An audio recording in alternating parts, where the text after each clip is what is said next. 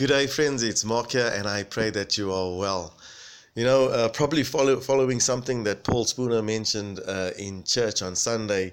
Um, just of you know, you mentioned somebody calling on the name of Jesus. You know, in in the middle of an accident, I think a car accident. You know, and uh, that just so reminded me, you know, of um, two individuals who relayed their their experiences to me. You know, two friends. You know, uh, where they were being robbed, and all they could do is call on the name of Jesus. You know, and so got me thinking and almost challenged. You know, uh, who is it that uh, I would call, you know, in, in an emergency? Who is it, you know, uh, that I would think of and think to call? You know, I, I also had somebody call me the other day and said, Hey, uh, Mark, this is what's happened. And you were the first person that came to mind. And this is my first phone call, you know?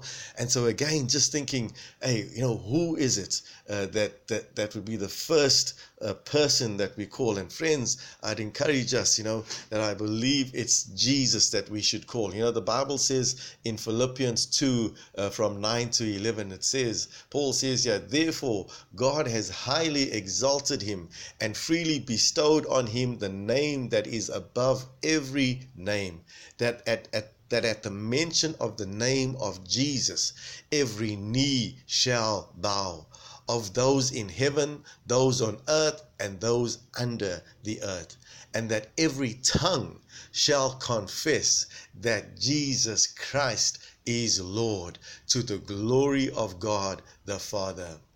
You know, we, we might ask, you know, what does his name mean? And why is there power in the name of Jesus? Well, friends, the name of Jesus is a male name meaning Savior, you know, translated from Yahweh, uh, Yeshua, you know, uh, which means the Lord saves or is salvation and and oh man has he lived up to his name. Hallelujah. Praise god.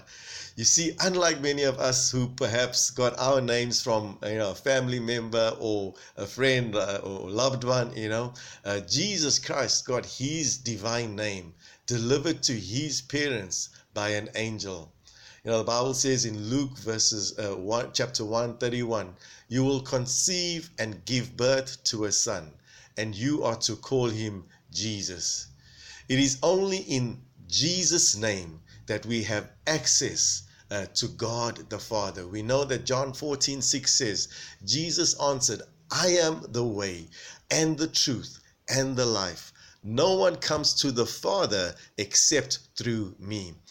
Verses 13 and 14 says, And I will do whatever you ask in my name, so that the Father may be glorified in the Son. You may ask for anything in my name, and I will do it. You, you see, friends, there is power in the name of Jesus which is why when we pray, we pray in the name of Jesus Christ, knowing that God will respond. Acts chapter 2, verses 21, and I'll read from the Amplified uh, uh, version, which says, you know, and it, and it shall be that everyone who calls upon the name of the, of the Lord, in brackets, it's got here, invoking, adoring, and worshiping the Lord Jesus, shall be saved. And so it's, and everyone who calls upon the name of the Lord shall be saved. That's that's God's promise to you and I this morning. So the name of Jesus is above all other names given on earth. We are to know that there is no situation that is above the name of Jesus.